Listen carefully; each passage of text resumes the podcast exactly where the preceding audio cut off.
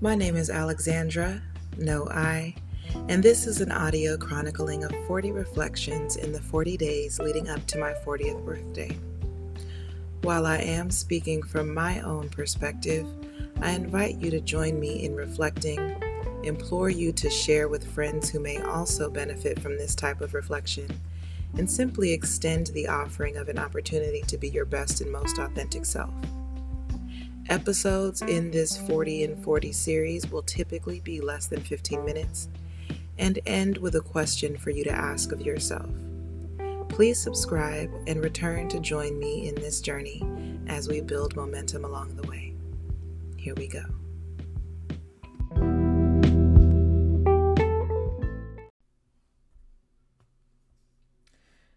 Going back to the expectations or the pressure we place on ourselves. I remember once I was reading some articles about procrastination, and quite a few of them talked about the fact that sometimes, because yes, it is definitely true that sometimes people procrastinate because they um, are lazy, whatever that really is supposed to mean, or that uh, their priorities are not necessarily in alignment with that particular task. But a lot of the times people procrastinate because if they can't do something with perfect execution, they may not want to do it at all. If, if all of the circumstances, all of the um, conditions around achieving the the or you know completing the task. If they don't all line up perfectly people don't want to do it. And really that means that a lot of times procrastination can be born out of perfectionism. And i remember that when i saw that it resonated so deeply because i already knew that I had perfectionist tendencies, but it had never occurred to me until then to correlate that with why it is occasionally hard for me to start um, or, you know, complete things.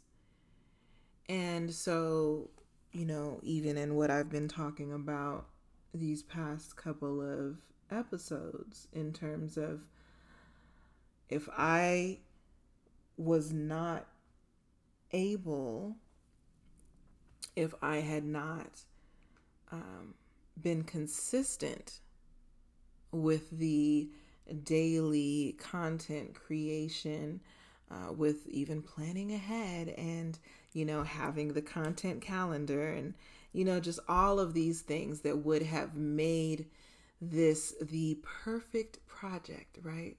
Uh, which again, you know, even as I say that aloud now, I'm like, okay, girl, that no. but when you know I fell behind on on the like initial goal and started pressuring myself about it and then, of course, that like little voice in the back of my head got louder, like, oh, well, you know, now you have to do it like this. And, you know, oh, well, if you're five behind now, then, you know, this weekend you got to record 10 so you can give yourself buffer and like all this stuff. And it's like, one, it's a personal project. I'm sharing it because I want to. I'm not under contract. I'm not getting paid for it. There's the deliverable is for myself. And yes, the commitments that one makes to oneself are extremely important. But at what cost? What really was the commitment for me in this case, right? So, as I'm thinking about the particulars of my situation, I invite you to think about what are some of the things that make you put tasks off? Is it because they're truly undesirable to do, or because you only want to do them if you can do them perfectly? Do you do you exercise patience and grace with yourself? If you find yourself getting too close to a deadline or missing a deadline altogether. How do you treat yourself?